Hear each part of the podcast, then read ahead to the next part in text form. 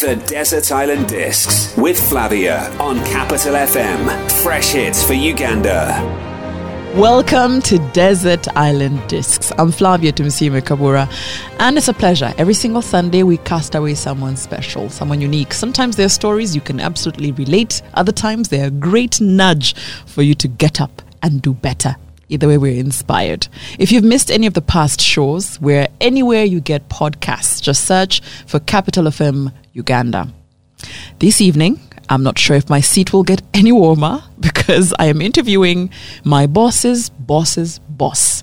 He's a man who was very pivotal in telling the story of the Bush War that brought the current government, which was then NRA, NRM today, and his interaction with our current president, President Yoweri Kaguta Museveni, during the Bush War, probably told a very monumental story of that war and the perspective of whether it was a revolution or not. We'll get down to that part of the story. Today, he owns and actually runs brands under Radio Africa Group as a director. Radio Africa Group in our nearby Kenya includes Kiss 100, Classic 105, Radio Jumbo, the Star newspapers, among many others. Here in Uganda, Radio Africa Group includes here, where we are. Capital FM Uganda, Beat FM, and Kiss FM. You might have guessed it. I do have William Pike. Welcome to Desert Island Discs. You actually used to host this show back in the years, but nonetheless, welcome. I wonder where your story would start. Well, I was born in East Africa, but my father was a colonial officer. So I was born on in Lindi, which is on the border near Mtwara, mm-hmm. on the border with Mozambique. And my father was provincial commissioner of Southern Province. Right. I've read that about you, but what does a colonial officer mean? Obviously, uh, if you take Tanganyika, as it was then, was a UN mandated territory, like Palestine, in fact, mm-hmm. which is now in the news, yeah. meaning that the UN or the League of Nations right. gave Britain the responsibility of administering the, Tanganyika yeah. after the First World War. Mm-hmm. was before the First World War, it's a German colony. So my father went out there in 1926, It's a long time ago, yeah. when he was a young man. Okay. What it meant was people, I think, imagined that the colonialists reach had the tentacles in every corner. Right. But in fact, there were never more than 5,000 people in Tanganyika, mm-hmm. Which is less than the number not, of aid yeah. workers um, today. Mm-hmm. So it was a very small number of people, mm-hmm. and that included, you know, pest control officers and all those kind of people. Right. So in my father's first, when he went there in 1926, he went up the road with an Asian trader mm-hmm. in a lorry, was dropped at the uh, on the main road, right, and then walked, and then the person who was leaving that post, the assistant district officer uh-huh. met him at the side of the road with porters. Okay. My father walked for a week to get to the place that he was going to, and then he ran a sort of area that was, say, as big as Buganda mm. on his own, and he was the magistrate, district right. officer. He did everything. Wow. And there was the only white men mm. were five miles away. There were German Lutheran missionaries. Mm. So he was basically on his own for four years. Wow. And there was no cars, so he'd go off on safari on foot to hold Meetings. to be the, the magistrate right. or meetings or whatever, mm. or to have court sessions, all in Swahili. Oh. He lived in very basic conditions. Right. There's a, a assumption that colonial officers are living in We're living great lavishly, wealth, right. But it, not at all. What's basic, though? Well, I've got a picture of my father standing next to a car that he had later, maybe 10 years later. Yeah. And there's an Askari with a fez mm. standing behind him. The Askari is much smarter than my father. Because my father is wearing a baggy old jumper and baggy shorts right. and kind of knee length socks. Yeah. They did very basic conditions. Right. Mm. So you're born to him, what year is this? 1952. 52. You're the first. Yes. Mm-hmm. So at this point, he's in, well, Tanganyika, today Tanzania. So when you're growing up to let's say understand anything around you, what's life like? Well, life was very good, as but uh, but most Very ki- good. Okay. but most most children have positive memories Of their childhood. because their parents take care of everything or should take care of everything. Right. Are you saying that in hindsight or later on in life when you realize? No, yes, later on, having Right. had kids myself. Yeah. But I went back in 1982. I went back to work as a freelance journalist Mm-hmm. In Tanzania, as it is now. And I remembered from my childhood Mm-hmm. Dar es Salaam as a glittering white city. And I was not expecting to come to a grimy, dirty city. Things had changed. And- or was it your perspective nine- that had changed? No, no, that was 1982. That Mm. was probably the low point of Tanzania in terms of the economy. So I think since then it's been on the up. Yes. Rarely do I get a guest who describes their childhood as perfect or very good. Uh, good is a stretch. My my my, my. Mm-hmm. first shock, big shock in life, was moving back to England. shock. Yes, Okay, it was negative. I didn't didn't like yeah. it. Why? Well, I, I much preferred East Africa. Mm-hmm. People were friendlier. Life was better. It was warmer. Oh yeah. Whereas in England, everyone was cold and nasty. And so was the weather. and so was the weather. right. England was different for you, but you're also Irish. My father was Irish. My mother was Scottish. Do you have any ties to that end of, of life? no, I don't have many ties to Scotland, but I do have some ties to Ireland. To Ireland. And we used to go on a holiday in Ireland Okay. until my mother decided it was too wet Okay. And she wanted to go on holiday in France. Okay. and but we used to we used to go for Christmas in Ireland. Yeah. Until I moved to East Africa To in East 1986, which is when I came to Uganda. Yeah, I, I get being um, born here and sort of growing up here, but was there something in your mind that said this was going to be home forever? Because it clearly is home forever for you now. No, I, I can remember after moving to Uganda thinking that I don't want to be anywhere else. Oh, okay. As it is now, I'm in Nairobi, but I'm Hmm. sort of. I was born in Tanzania and I live in Nairobi. Yeah. You know, my formative years as they were were in Uganda. Uganda. I want to hear your first song choice before I then get to know how you sort of build up to the life that comes to here. I think since I've been talking about East Africa, Right. I really like Taarab music. I don't know if people know Taarab. Hmm. Yeah. So my first song would be um, Dada by Juma Matano, which is Mombasa Taarab. Mm-hmm. It's a bit different to Zanzibari or Tanzanian Tarab, but it's East African. I'm, I'm not quite sure if anybody has ever described the different Tarab music choices. That's great.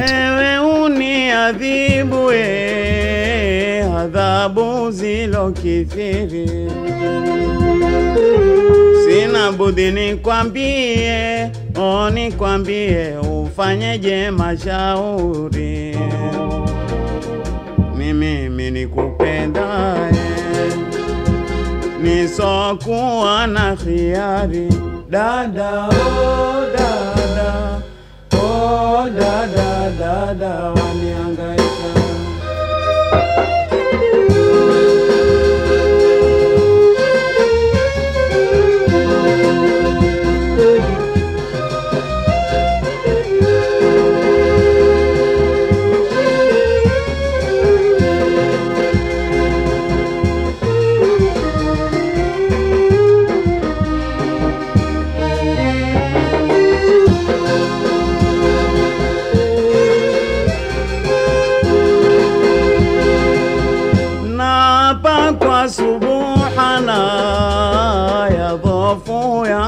yangu swabiri, si usiku si mtana, o si mtana, zinishi tafakuri, naumia budi sina kwa konti wa mangahuri, dada oh dada Oh, dada, dada, waniangaika.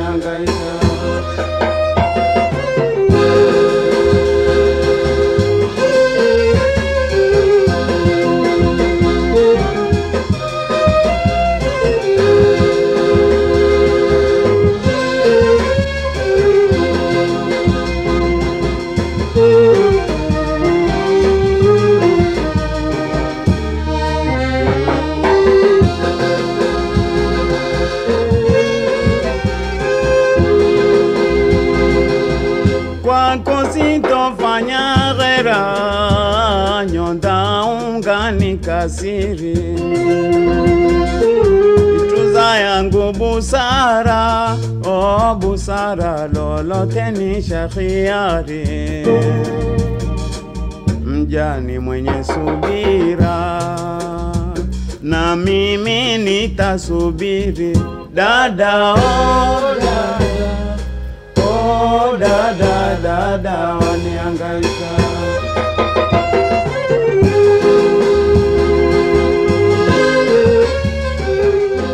Desert Island Discs with Flavia on Capital FM. Fresh hits for Uganda. It's Desert Island Discs. I have the director for Radio Africa Group Limited, William Pike. Let's talk about you then coming to Uganda. A lot of people might know your story, even, of course, as an author, you've written a book about your years with the NRA, the now the NRM. Most people might think you came off the plane straight into the war zones with Museveni, but there's a building up to what then became your story here in Uganda. Well, I, I mentioned earlier on that I went to 1982 to work as a journalist, Yes. a freelance journalist in Tanzania, but it was very depressing. Everything was very disorganized. Mm-hmm. Probably the lowest, lowest point, point, yeah. of Tanzania. But I came back and I was doing a master's at the School of Oriental and African Studies in London. And in a tea room, I met Ben Matogo, who was a Ugandan, who was then the London representative of the Museveni guerrillas, who at that stage were called. Popular Resistance Army, Yeah. not National Resistance Army. And I became friendly with him. And to cut a long story short, he arranged with Eriya Kategaya mm-hmm. for me to go to the bush in And 1984. And that led to me becoming the editor of New Vision for 20 years. What did you expect coming to that interview? Because you were coming to interview now President Yoweri Museveni. Did you have any expectations? I had high expectations. It was probably the most intense experience of my life. Right. So interviewing President Museveni was just part of that because it may sound difficult for people to imagine, mm-hmm. but the NRA in the bush was incredibly organized and very disciplined, and people had nothing. That's one of the issues I had with recent depictions of the NRA as wearing combat outfits. Hmm. These guys, I met them all, they were dressed in rags. Literally, hmm. one of the few people who had a new combat uniform was Museveni himself. You know, many of them didn't have proper boots. Many of them didn't have uh, rifles. Right. Kale Kayihura was escorting me, but he didn't have a rifle. And he would say to some of these young Baganda boys, if you're tired, I can carry your rifle. Oh, wow.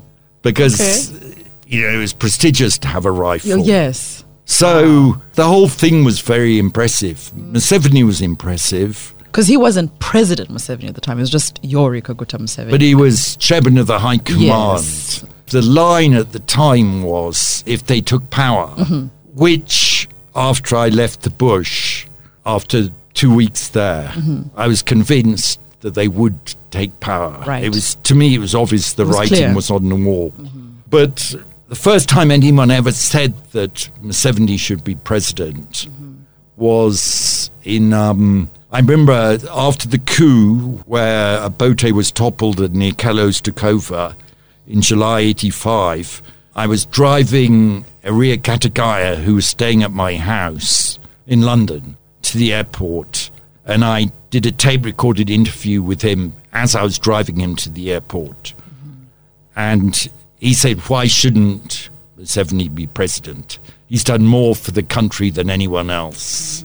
And that was the first time I'd ever heard anyone in the NRM saying that Museveni should be president. wow.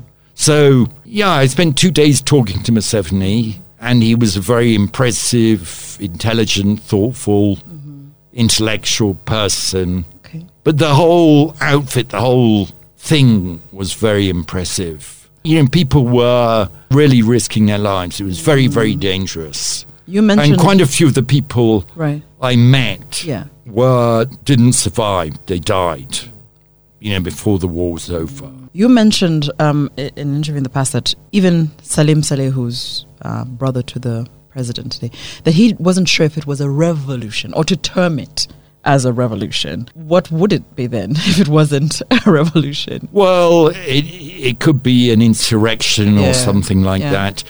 But that's actually how I start my book Mm. because in 1985 I went back to the bush.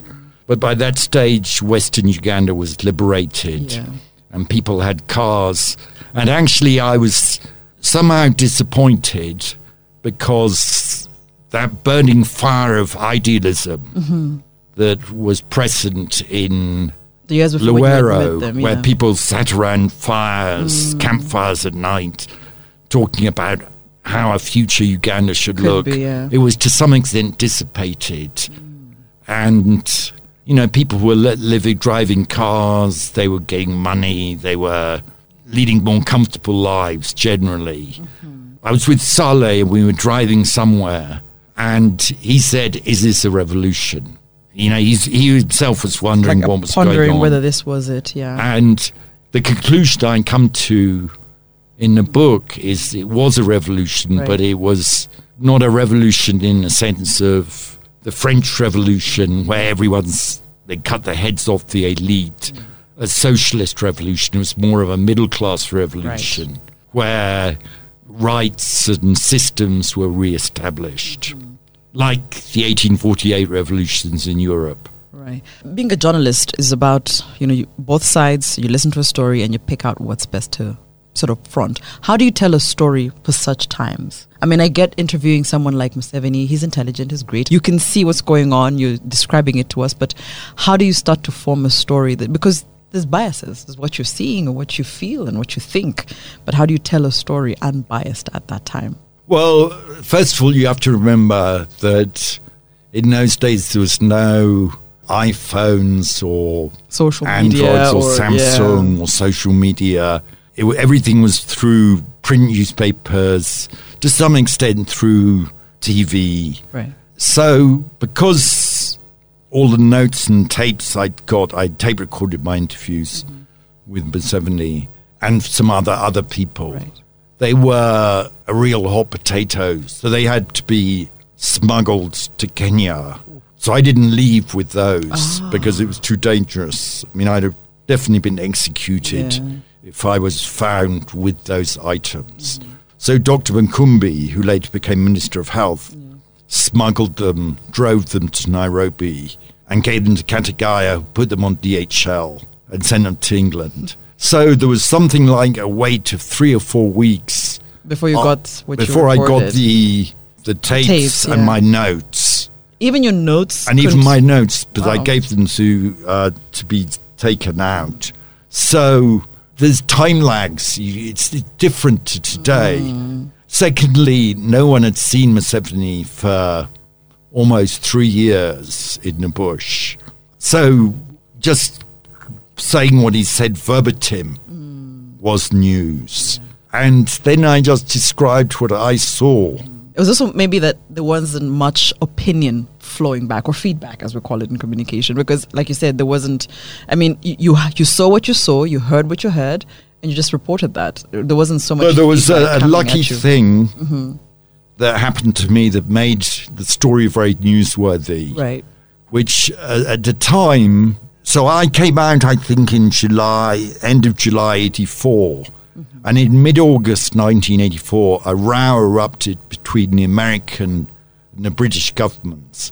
The American government put out a statement and analysis saying that 150,000 or 160,000 people had died in the Luwero. And the British government put out a counter document saying nonsense. The most that have died in Luwero is 12,000 people. And then I came back and I said, if anything, the American estimate is an underestimate. I would estimate that closer to 300,000 people have been killed. Right. And I myself saw bones of thousands of people.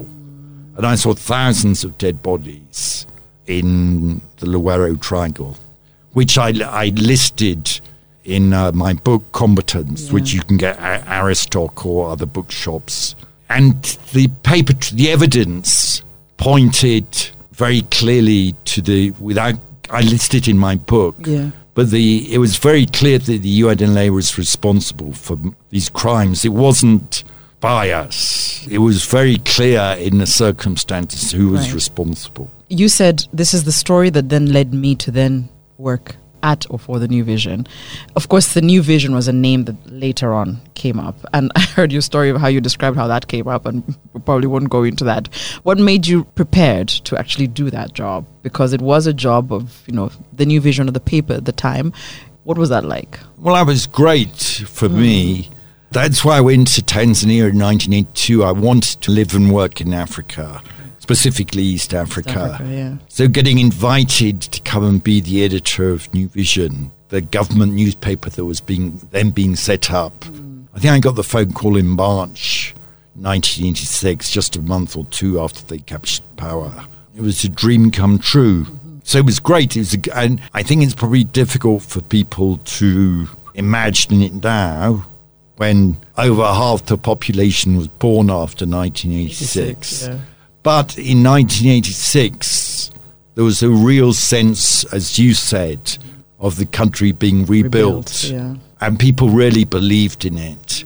And it was a project. There was some corruption, but it was not outrageous corruption. Now I feel there's a lot of cynicism in Uganda. That cynicism didn't exist in 86.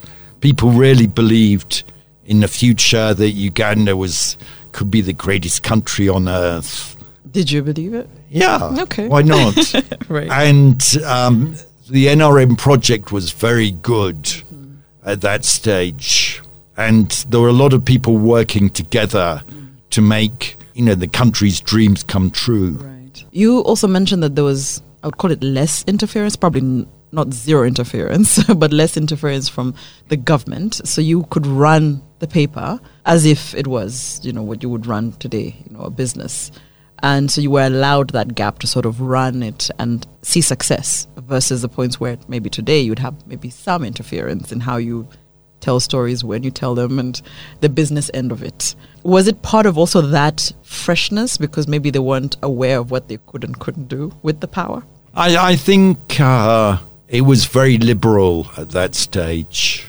And our cartoonist at that stage, who was called Snoggy, who went off to become a taxi driver in Los Angeles. And I told him it was pointless. Why are you Odd doing turn that? of life. and um, he used to draw pictures of Museveni with a conical head. Like, I think he's got quite a pointed top of his skull. yeah. And Snoggy used to ad- exaggerate that. Right. And then there was some complaints. From the man that. himself or just. No, not from the man Okay. himself. and then Hope Kivengere, who's then his press secretary, asked the president, they're doing these cartoons of you with the pointed skull.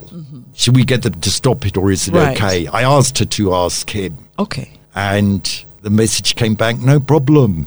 They can do what they want. Right. And it was a much more liberal time, Right. paradoxically. From today. What's your second song choice? My second song choice is uh, something I should clarify, which is there's some negative information came out about me that said I was nothing but a, a taxi driver um, before I became editor, Editor, of New yeah. I was a taxi driver, but a long time ago in 1976 in uh, Seattle. Ah. I did that for six months, and it was a great experience for me.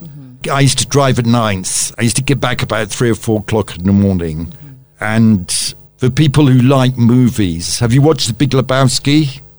No? You've never seen The Big Lebowski? No. There's a, a famous comedy movie by the Coen brothers called The Big Lebowski. Yeah. And the main character is called The Dude. Right. And the dude is modeled on the person I used to drive a taxi Ah. with. So we used to go downtown in Seattle at five o'clock, but get back at three o'clock in the morning. Mm-hmm. And I used to listen to Dvorak's New World Symphony, Hmm.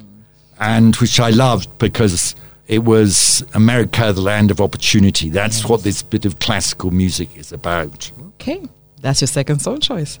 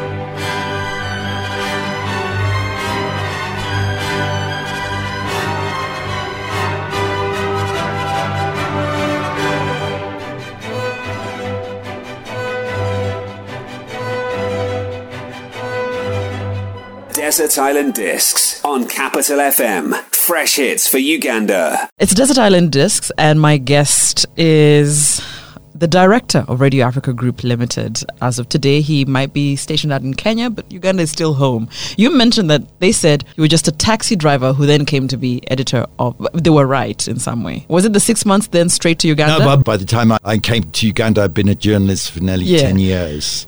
What? What? And I'd been in as an, I was in a different frame. Yeah. You- Were you doing it as what Ugandans call a side hustle? No, no, no, no, no, no. no. I, I was just frustrated after I left university. I was just, Right. I felt my life wasn't going anywhere. So I went to America to explore America. Speaking of that, feeling like your life wasn't going anywhere, did you always know that? We're going to call it journalism, but did you always know that you would tell stories? No, I used to say at university, I, there's one thing I will never do, and to be a journalist. Ooh. But I did want to write stories. I wanted Okay. to be a writer. Mm-hmm. And then I realized at some point, after I'd been to America, in fact, that I, I was not disciplined enough to be a successful writer or novelist or poet. So it was, better. And what was I good at? I was good at writing. Okay. So th- therefore, let me become a journalist. So that was in 1978. I became a journalist. So There's not much discipline for, let's say, a writer who maybe in a year will do one piece of work than a journalist who no, I literally think, has but- to. No, but journalists, you have deadlines and routines. And you have to get a paper out every the system week pushes you, month. whereas y- yeah, no, I get you. the- rest you have to You have to produce it out of your head. but I always Right. knew I wanted to come back to Africa Okay, so then and work here and live here. so then you are the editor of the New Vision, and that is going well because, like we're saying, you were re- Uganda was being rebuilt, right? So it, it was good to kind of work in that time because there's not today. Would you actually have the same job and no regrets in today's world, in today's Uganda? I think it would be um, much more difficult today because I think in 1986 it was everyone was contributing whatever they could contribute, Right. and salaries were not high. People were not getting rich. People were just doing whatever they could to make Uganda a better place. So the capacity was not really there for Right. intense supervision. People don't realize how difficult life was.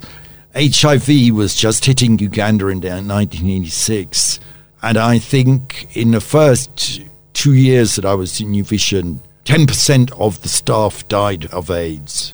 Yeah, it's shocking. I also had friends who died of AIDS. It was a very tough time. People didn't have a lot. Mm-hmm. People were motivated by idealism Okay. at that time, including uh, the president and everyone else around him.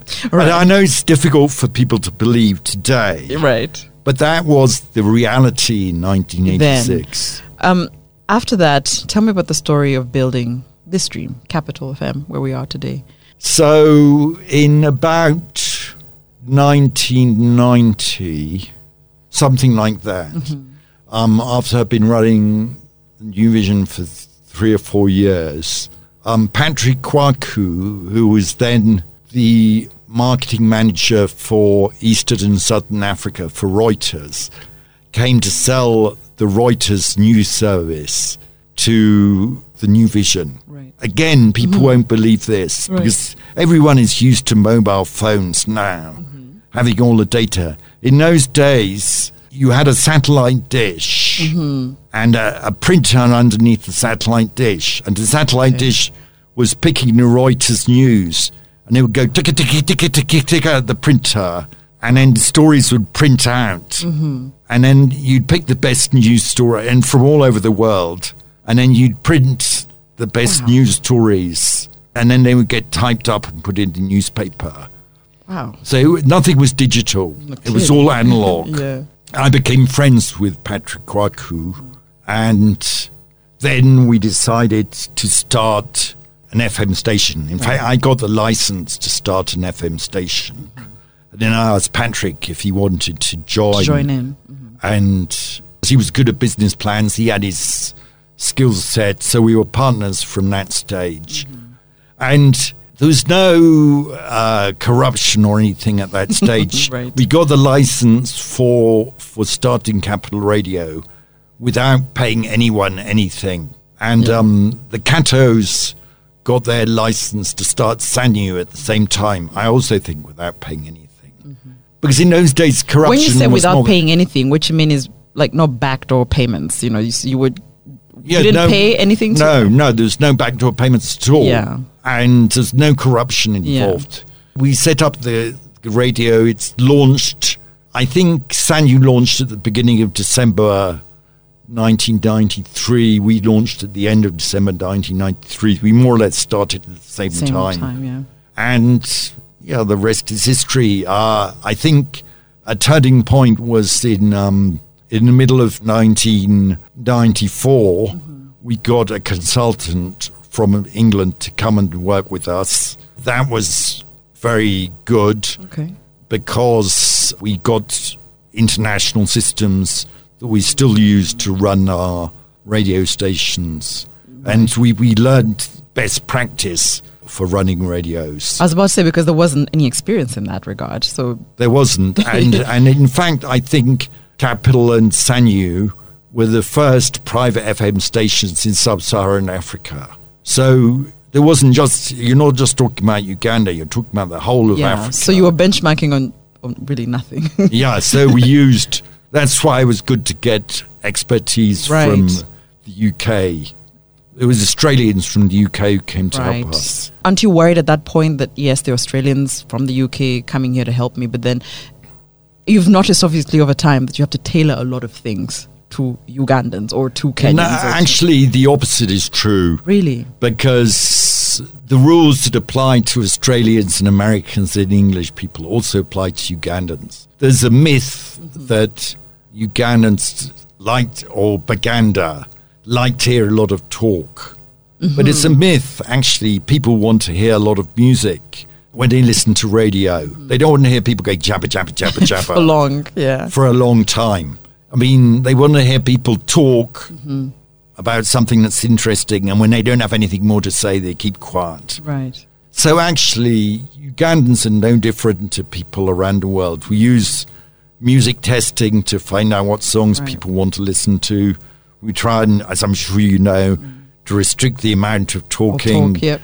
um, et cetera, et cetera, et cetera. Yeah. These are international systems Yeah. that we use. And actually, as you would expect, Ugandans are just members of the human race. So they're really no The difference different. can't be the that. difference is, is big. not that big in terms of radio audience from what they want. Well, obviously, they want to hear different kinds of music But it's still music. in 1986, or when we started Capital Radio, we were playing Afrigo Band or Philly Lutaaya. Mm-hmm. Those songs you wouldn't play, in, obviously, in Australia or Of course not. or England. But other other than that, the systems were essentially the same. same systems. when you're at New Vision, you're working for somebody, and yes, as much as you're running from a leadership position, it's still not yours.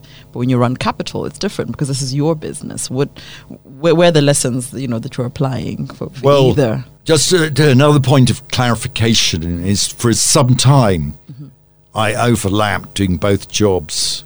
Yeah, And I told the board of New Vision that I was going to start a radio. okay. In fact, the managers and board of New Vision, you asked why Patrick Quarcoo Yeah. was there. The first option was for New Vision to do it. Okay. And the board and uh, managers of New Vision declined. to start an FM radio station. They thought at it was too time. Mm-hmm. risky. At the time, they thought it was too risky. So then this plan B was to go with Patrick. Patrick, mm-hmm. I did it at weekends on Saturdays and Sundays. Oh. I'd come here at seven o'clock in the morning. I'd be at New Vision at nine o'clock. I'd come back here at lunchtime. Okay. I'd work at, here for an hour or so at lunchtime. Go back. Have a sandwich at my desk. Mm-hmm. And then go back and I'd work at New Vision till eight or nine o'clock at night. Mm-hmm. And I'd work both on Saturday and Sunday Wow. at Capital. So I never shortchanged New Vision. And actually, while I was at New Vision, the profits increased year on year, year on year. So it was very profitable and very successful. That's not a criticism of the people who are running New Vision today, mhm. because running a newspaper today is much more difficult than running a newspaper 20 years ago. You did both the overlap for how many years? You think About 12 years. twelve years. And why stop the overlap? Uh, Well, it's no, I said working. at New Vision. Yeah. So the day I stopped working at New Vision, there was no overlap. Mm-hmm. After a certain period had passed, I went to work in Nairobi. Nairobi, yes. What was we started a newspaper Yes, because The uh, Star. The Star. So you had worked here, it had worked as a. Why not start the Star or the newspaper here? Because the Vision was my baby. Okay. And I didn't want to compete with it. And I didn't want to undermine it. Okay. And I couldn't bear the thought of doing anything to hurt That competes with it. Oh dear, didn't see that coming. And then Nairobi. So this was your first business or work in Nairobi, right? The Star. It's the first time I'd lived in Nairobi, and I- lived with Patrick Quarcoo for three years. And then I bought a house in Nairobi. Then my wife, Kathy Watson, who started Straight Talk, Yeah. moved from Uganda To to, Nairobi. to Nairobi to join me. And but I still come back to Uganda every every month to check on Capital Radio. the two markets are different, very different. It shows in our economy and everything we do, and even as the people, right? Starting a business here, being very successful, and then going to start one there. Because I'm, most of the stories that are told about how people perceived you and Patrick going there to start a newspaper, they'd already seen the success that you had with Capital, for example, and your own story with Vision. It was all, almost like a hurry up and wait because they're trying to see if you can apply the same success. But you going in, you and Patrick, were you hopeful that, of course, we can replicate success? We've done it. Um, before. so Patrick moved to Kenya, Kenya. in 2000, which was seven years or six years before I finished at New Vision. And he started Kiss FM, which was a sensation in Nairobi and very successful. Sort of, in many ways, just replicating the things that were best about Capital Radio in Right. Uganda. But it was very successful. Patrick has built up into a big um, radio network. With, you said Patrick with- started, which means it wasn't Patrick and William starting Kiss. No, but I was here, you see. I was running New Vision and Capital Radio. Yes. And he, Patrick, went to Nairobi to start KISS. So, so now we have, uh, I think, six radio stations and something like 48 transmitters dotted around the country. So it's a big, most successful radio network in, In Kenya. in Kenya. And I think Patrick deserves all the credit for that. Okay. And then he and then he called me to start a newspaper. yeah. It was his idea to obviously start you had a the newspaper. experience. Yes, but I, after I finished working in New The Vision, division. said, "Why don't we start a newspaper in in Kenya?" So I went to do that. You're still working, so I'm confused on why you left your baby, Vision. Ah, well, I left my baby. I I worked there for twenty years, and twenty years is a long time. Very few people spend longer than twenty years running as the head, the CEO right, of a right. business. So it was time to move on. Did you live on good terms with your boss? Yes, and in fact, he rang rang me about. I haven't spoken to him since I left, but about two or three years ago, just after my book had come out, Right. he rang to say how much he enjoyed reading the book. Okay. And um, it had brought back a lot of memories to him, things he'd forgotten about Right. the Bush War. He remembered the big picture, but he'd forgotten a lot of the little things. My book reminded him of the little things. Yeah. What happens? Is that a phone call to say, hi, I don't want to do this anymore? It's been 20 years and it's time for me to go do other things? No, it was it was actually through the chairman of the board, Mm-hmm. who was then the late Noble Mayombo, Right. who was the permanent secretary of Ministry of Defence, and I think by that stage, in all honesty, they were becoming more. They wanted the New Vision to play more of a propagandistic role. And I believe that the best kind of propaganda was BBC propaganda, which is you tell bad things as well as the good things. Okay. Rather than r- rather than Voice of America or Radio Moscow Right. as it was then, which tends to be One America's the greatest country on Mm. earth. Russia's the greatest country on earth. Mm-hmm. So you mix the rough with the smooth, as it were, even if you have an agenda. Right. But I think by the time I left, there was a feeling that someone else could put the message across better. Or you weren't playing by the book? No, I was, I was. And I just said to Noble, look, Noble, if the problem, I'm happy to move on. I mean, I'm working Okay. at your pleasure. Mm-hmm. If, if you want to try someone else, try someone else. Yes. And then he said, you know, thank you, fine, yes, Oh. really, no problem. I said, no problem. Whoa. And so That was just- Yeah, that was it. We it at the Sheraton. In, in, in those days, the Sheraton was The meeting place. the best place to go. Yeah. We were having tea in the Sheraton. So we just, mutual agreement, happy agreement. I was happy to move on. I'll find someone else. Okay, okay. He- bye and bye. actually, that's then Robert Kabushenga, who Yes. the company secretary, yeah. took over. Wow. And there was no hard feelings at all. It doesn't sound like it, though. There was. No, there wasn't. There wasn't. And by the way, 20 years is a long time. Mm-hmm. You would have been happy to keep going if that conversation hadn't sort of gone down the way it did. I would have been happy to keep going, but it's also true that after I finished, it was like a weight off my shoulders Ah, okay. because it was always a balancing act. Trying to be fair, trying to be reasonable. Keep a few people happy. um, not so much keep people happy, but not offend people Right. so much. Right. To be balanced. Mm-hmm. And you know, sometimes we'd have to do investigations about people who were my friends. Mm-hmm. And you'd run stories about them, and which they were very angry about. Mm-hmm. So Yeah. actually, I was not unhappy to leave. After 20 years is a long time. I want to hear your third song choice before we go into Well, my next. third song choice is probably people in um, Uganda don't know Bob Dylan so much. Oh, We do. But he wrote a song called Changing of the Guard, which, as you f- remember, Museveni famously took over when he took over power when he became president in January 86. Said, This is not a mere changing of the guard, this is a fundamental change. Right. That's what he said in. And so Bob Dylan wrote a song called Changing of the Guard, And which to some extent to me seemed to have some uh, reflection or relevance in Uganda.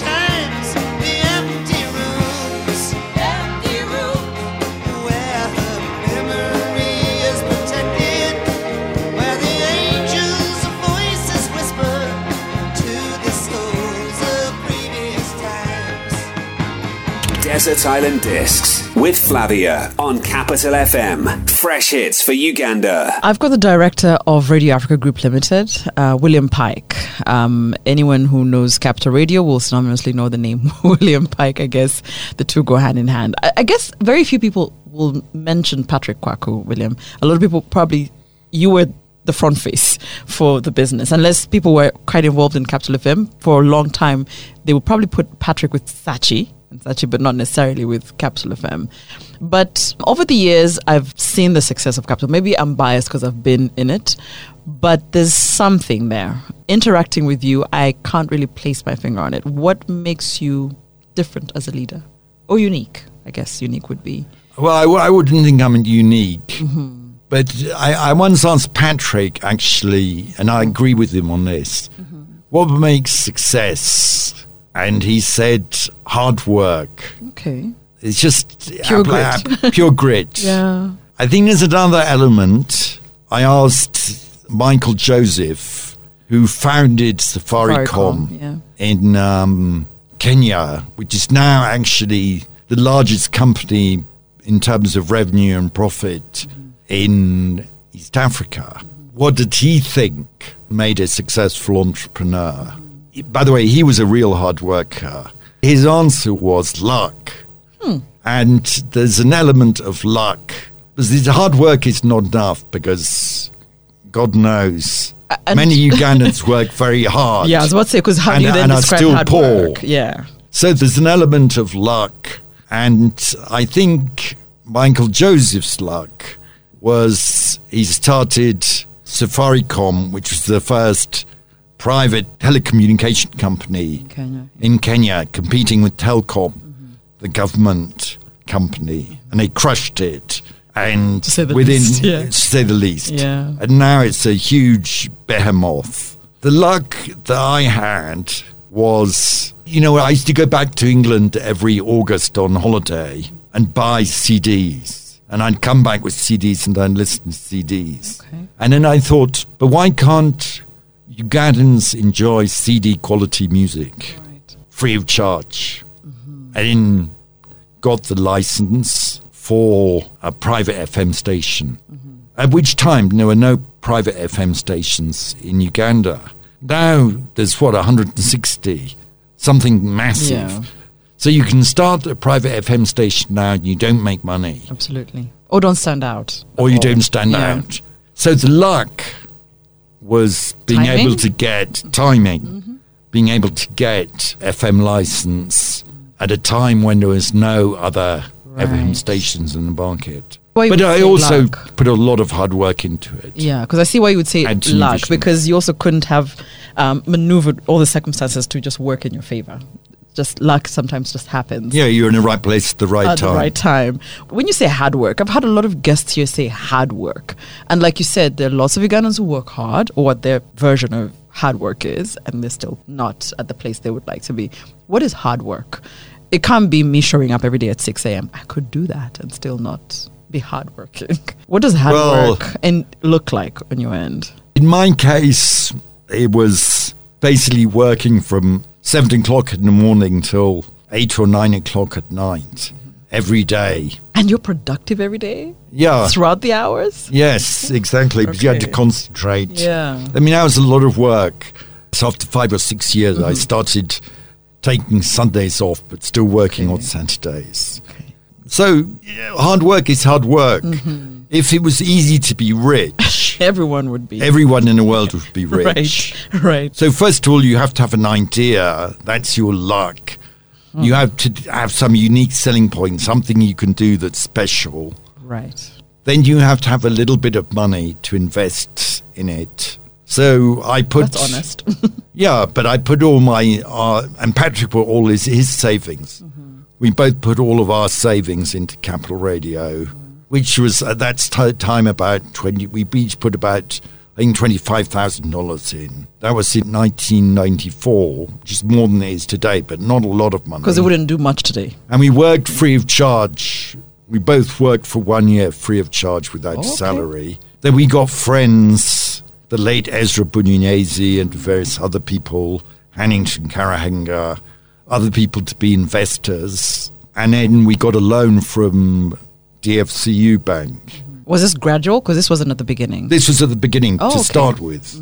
That's how we got started. Oh, wow. Years ago, I was watching an interview and someone said that the one thing they know about you, and I think it must have been said by uh, Salim Saleh, that one thing they know about you is that you're very honest. I think they said brutally honest. You don't sugarcoat anything.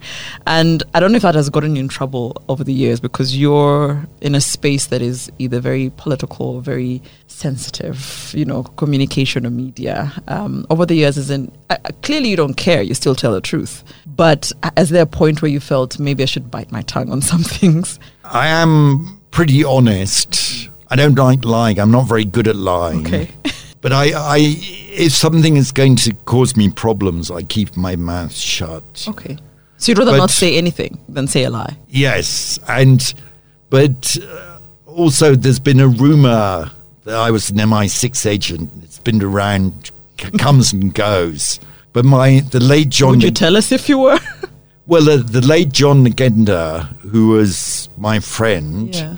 said, "Pike, an intelligence agent, impossible. He cannot keep a secret." so Yeah. it's there's an element of truth in that. I also uh, I'm a fairly open person, hmm. and I try never to tell a lie, And you've kept that up for all the years, more or less. more or less. Except when my wife says, "Do you like this shirt?" Ooh. Oh, it's a lovely shirt. Oh. And actually, maybe you don't like the shirt. Over the years, you can tell when you're lying, though, right? No? Well, that's a good question. Yeah. Sometimes they can see right through you. Yes, probably, Yeah. probably. Yeah. Um, you've hinted about that, um, or you've actually spoken about it. You're a husband and a dad. You have two children, and your wife. You said straight talk. Straight talk is actually right, right next to us. But before right next it- to us. And actually, and when you talk about business mistakes, I wish Capital Radio had bought that building. Oh, right next. Right next to this pod, I just think it would have been a it would have been a good investment. But I remember saying to Kathy, Kathy, you got to buy this building. right next to us. It'll be great for straight talk. I actually don't remember what it looked like before straight talk. It was sort of similar to this building, but they put a new f- facade on it. Right. Okay. So you're happy about it. It was a business mistake for you, but it was good for her. It was good for and good for straight talk. good for straight talk as well. Okay. Yeah. Um. I want to hear your next song choice. Your fourth. My next song choice is, as you've mentioned earlier on, my father was Irish, so I've got an Irish side to me. So I think I should play an Irish song. Okay. So this song is called um, The Cliffs of Dooneen by Christy Moore, who's a great Irish folk singer.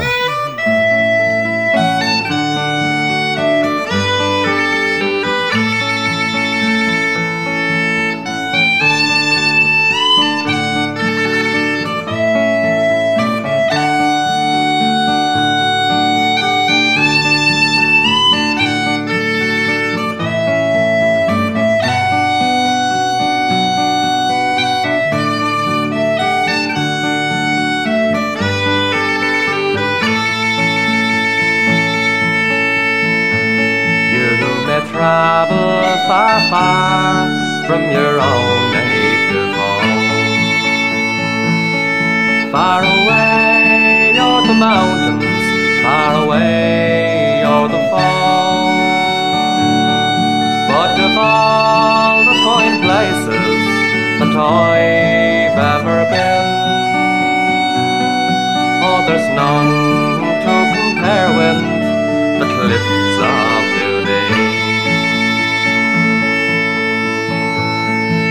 It's a nice place to be on a fine summer's day.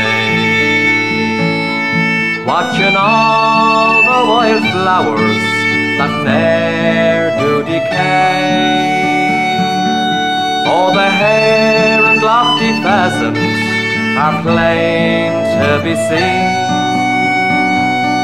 making homes for their young round the cliffs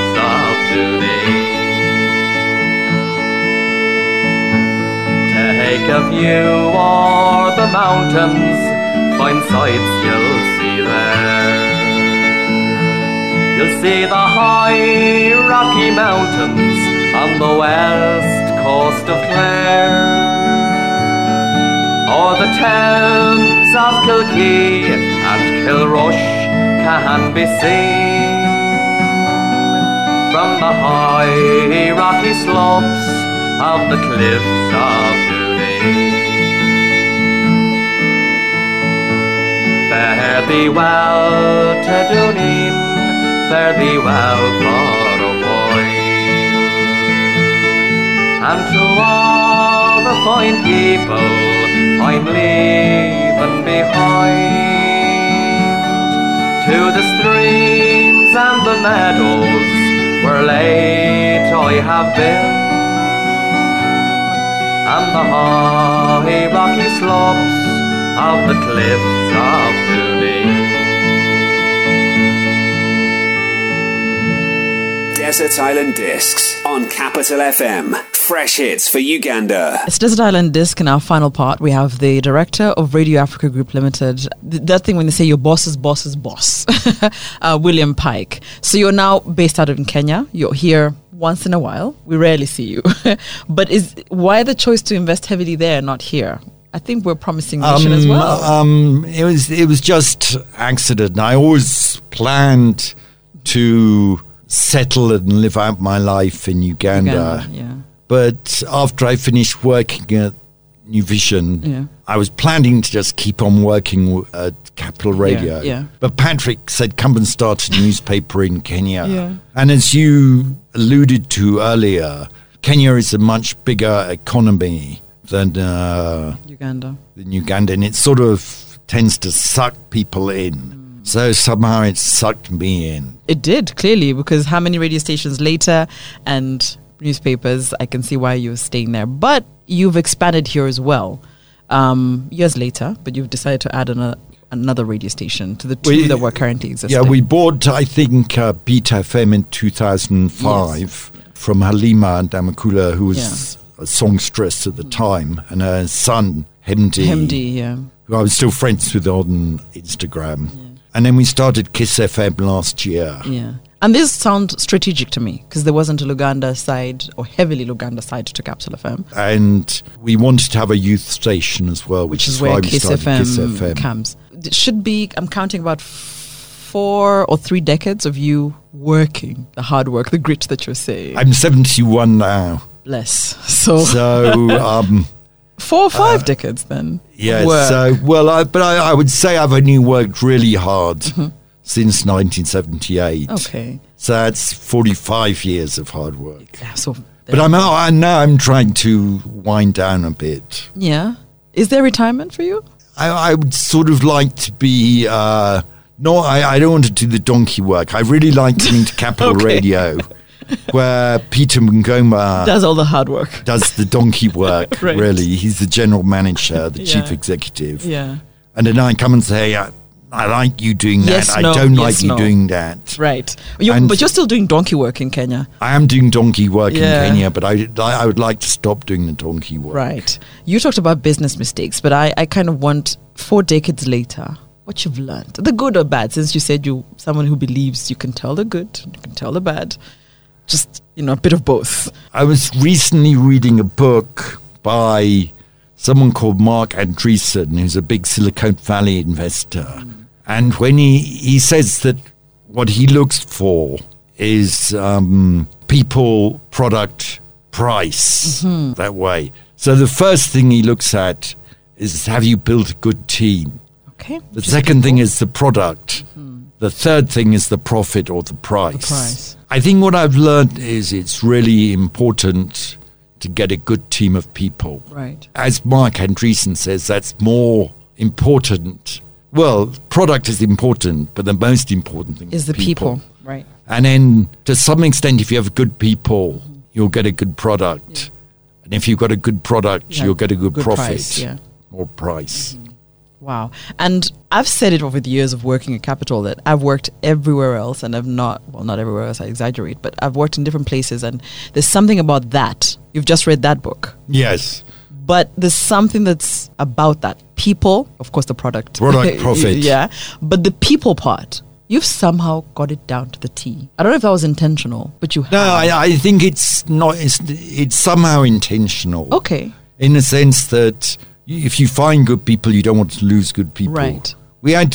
I mean, there was a great team at uh, New Vision. I was really happy the New Vision continued to prosper after I left. Mm-hmm. Right. Because that meant that we'd built a good team. Yeah. And I'm also proud of the team at, at uh, Capital Radio. Yeah.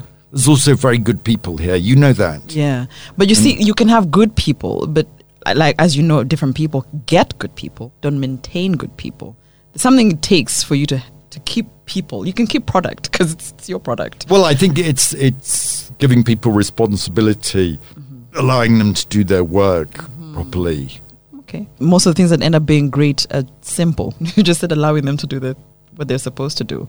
Um, you've talked about that people, product, and price. I still haven't heard. On what- people, people, product, and profit. people I said okay, price but- originally. so let's it's profit people, is fine. product, and profit. But I still haven't heard what, in hindsight, you look at and say could have done differently, whether it's here or the new vision or in life in general. I'm very happy with how things went after I came to Africa. I think I know there's a lot of young people in Kenya, and the only thing I really regret is when I was at university and that kind of youth time. Yeah. I worried too much about what other people thought Right. and just just do your own thing. Mm-hmm. Be proud of who you are. Don't try and do things to fit in with other people. I mean, obviously, you have to be polite. You need friends and all that. And if you're youthful, you're in peers. You need yes, to. but but don't feel that you have to Right. betray yourself to be friends with, With X, Y, people. or Z. Hmm. It's not necessary. So the only thing I really regret is not being willing just to do my own thing when I was younger. F- You know, to fit in with the crowd. Right. And sometimes you don't approve of what the crowd is doing, but you feel you, You should to. do it because Yeah. everyone else is doing, is doing it. I think you just spoke to every single person. that was quite good, and I love that. That's what um, we're ending with. What's your final song choice? Well, obviously, I have to have a Ugandan song. Of course. And I always fly Uganda Airlines. Do you? From Nairobi to Kampala. I can highly recommend anyone who wants to go to Nairobi to use Uganda Airlines because it's always reliable and on time. Okay. And I like Uganda Airlines a lot. But Oh, it irritates me. right. They play Bob Marley and Kenny G and other With kinds all the music we have. why didn't they play Ugandan music? And why don't they play Afrigo Band? Hmm. Which is quintessentially Ugandan, especially for older people like myself. Identity. And so I'd like to end up by playing Mundeke by Afrigo Band. Thank you for your time, William Pike. It's been a pleasure.